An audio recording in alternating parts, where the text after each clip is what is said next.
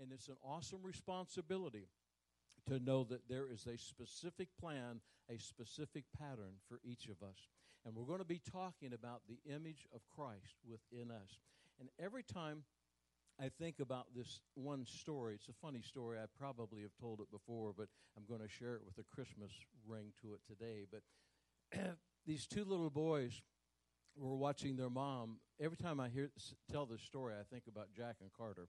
Uh, these two little boys were watching their mom bake cookies, uh, Christmas cookies, uh, and uh, and as she was baking these cookies, they were really excited to get them and.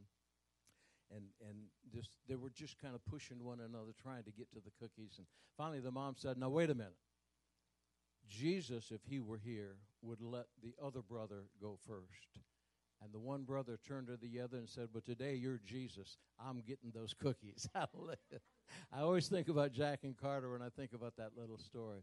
But because of sin in the world, it broke fellowship with God. And the image of God in man was lost. But because of Jesus, he came to restore that image. And the Word of God says, when Jesus told Philip, When you have seen me, you have seen the Father. Now, this is the awesome responsibility that you and I have. God wanted man to resemble him. We were created in his image to dominate this entire earth.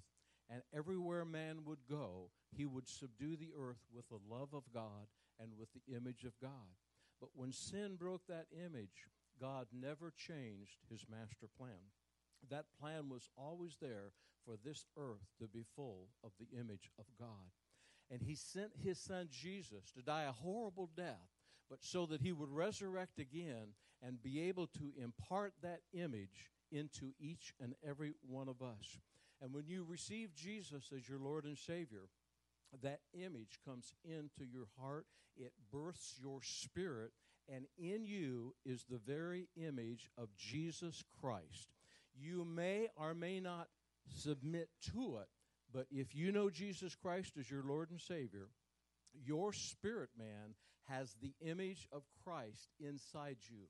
And that song that we sang about the attributes of Jesus is the will of God to be in each and every one of us.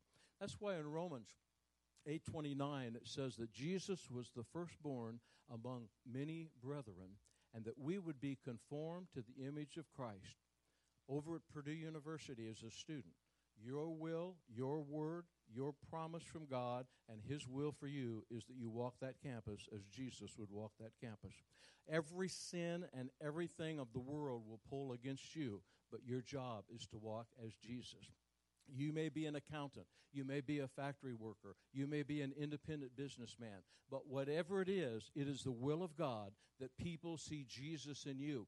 They may not recognize it's Jesus, but they know there is something different. Paul said, Imitate me as I imitate Jesus. It is an imitation of the pattern that is in us.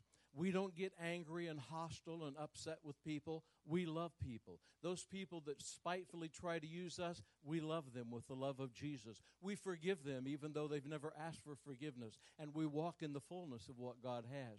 If you will live this life, you can change your world. You can change your life. The Word of God and the will of God is a love story. And the love story is that He wants every nation on the face of the earth to be inundated with His image, His people. And you and I can change the world. We can change every person we come in contact with by imparting the love of God through the image of Christ. And if we will live this life, it will change our life. And each and every one of us have that ability. Let's say, I have the ability to change the world. And it is through that image, it is through understanding.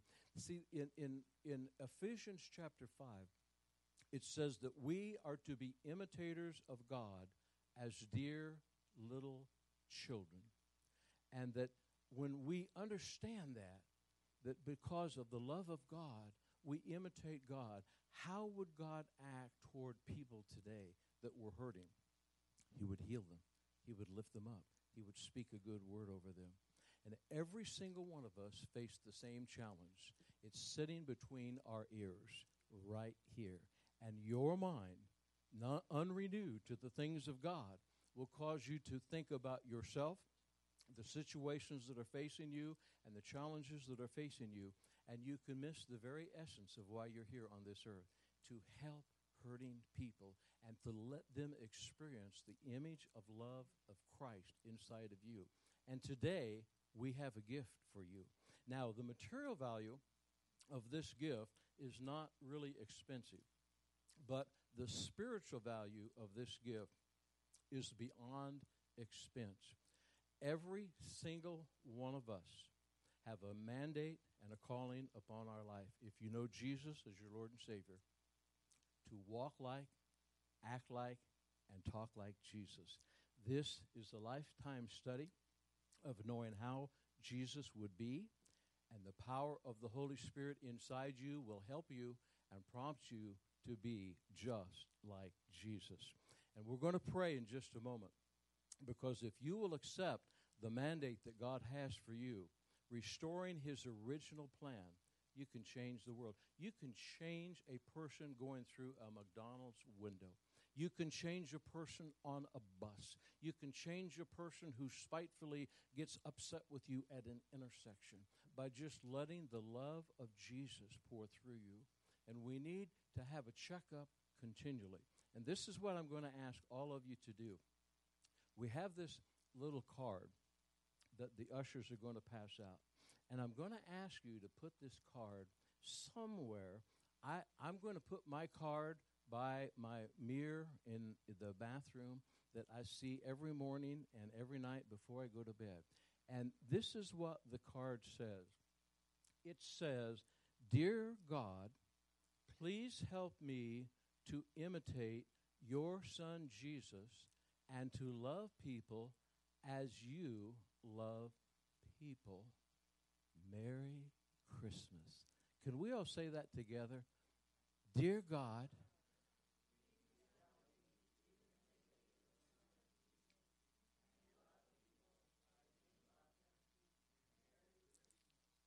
how many of you think that that would be a great Christmas present to give to God? Now, God has everything, but His master plan has not been accomplished yet. His master plan is still in motion. Jesus came as the firstborn among many brethren so that we could be conformed to the image of Christ. Now, I want you to say this after me I am called by God to be conformed to the image of Christ. Let's stand to our feet tonight, today, wherever you go today, you are going to be around hurting people. If you're here and Jesus has set you free when you've received Him as your Lord and Savior, then you can live this message. If you don't have Jesus as your Lord and Savior, if you've not accepted Him, then that image is not inside you. You might have it in your mind and think it, but the image is not inside you because your spirit man hasn't been reborn to the image of Christ. But once that happens, then we stop thinking about ourselves.